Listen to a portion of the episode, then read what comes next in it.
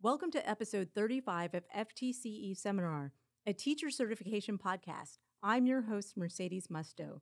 Today, we'll be having a math conversation about data analysis and statistics to help you prepare for the FTCE General Knowledge Mathematics subtest. That's right, more math. And in today's episode, we are diving into the fundamental concepts of measures of central tendency and variability. Well, and how to interpret them in real-world contexts. Whoa, I know, right? Let's set the stage.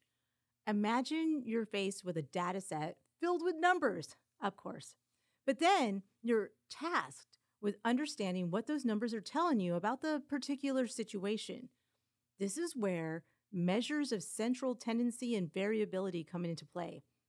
Let's start with measures of central tendency. These are statistics that represent the center or average of the data set. You may be familiar with the three common measures of central tendency, and that's the mean, median, and mode. Now, the mean is simply the average of all the numbers in the data set. To calculate it, you're going to add up all the numbers and then divide by the total count. For example, if you have a data set of test scores, and those scores are 70, 80, 85, and 90, you're going to add them up. 70 plus 80, 85 plus 90, that equals 325, and there's 4, so divided by 4. Since your data set has the 4 scores, that would give you a mean of 81.25.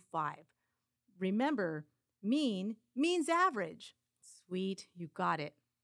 Next, the median. The median is the middle value of the data set when it's ordered from smallest to largest. If there's an even number of values, you're going to take the average of the two middle numbers. For instance, in the data set we just used, 70, 80, 85, and 90 has 4 numbers. That makes it an even set. Therefore, the median would be 80 plus 85 divided by 2, 82.5, because it's the average of the middle two numbers, 80 and 85. Lastly is the mode.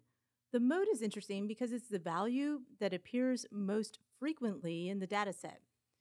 In a simple data set of 4, 7, 7, 8, and 7, one number occurs more frequently than others, and that's right, it's 7. Therefore, 7 is the mode.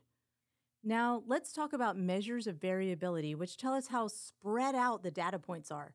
Two common measures of variability are range and standard deviation.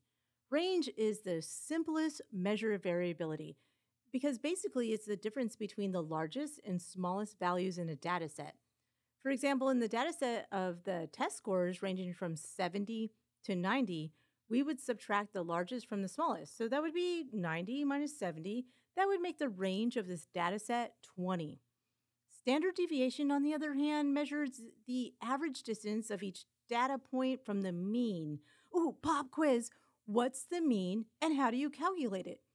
Yes, I knew you were listening.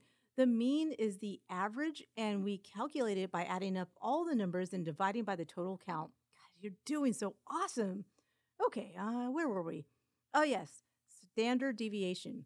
A higher standard deviation indicates that the data points are spread out over a wider range of values, while a lower standard deviation suggests that the data points are closer to the mean.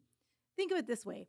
A higher standard deviation might indicate greater variability in student performance, whereas a lower standard deviation may suggest more consistency. I know, it's a bit more complicated than that, but for the purpose of the test, you will need to understand the terms of central tendency and variability. So how do we interpret these measures in real-world contexts? Well, let's go back to our data set with the test scores example. If the mean score is 81.25, does that mean that the mean that a student scored 81.25?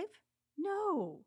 The mean is the calculated average of the given data set, and it gives us a sense of the average performance of the students. In this case, the data set was 70, 80, 85, and 90, and 81.25 represents the average or the mean. This is a good place to discuss range.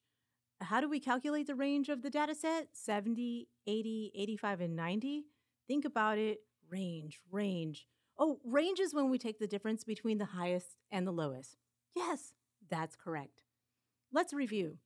Measures of central tendency and variability are essential tools for understanding and interpreting data. Remember, common measures of central tendency are mean, median, and mode, and common measures of variability are range and standard deviation.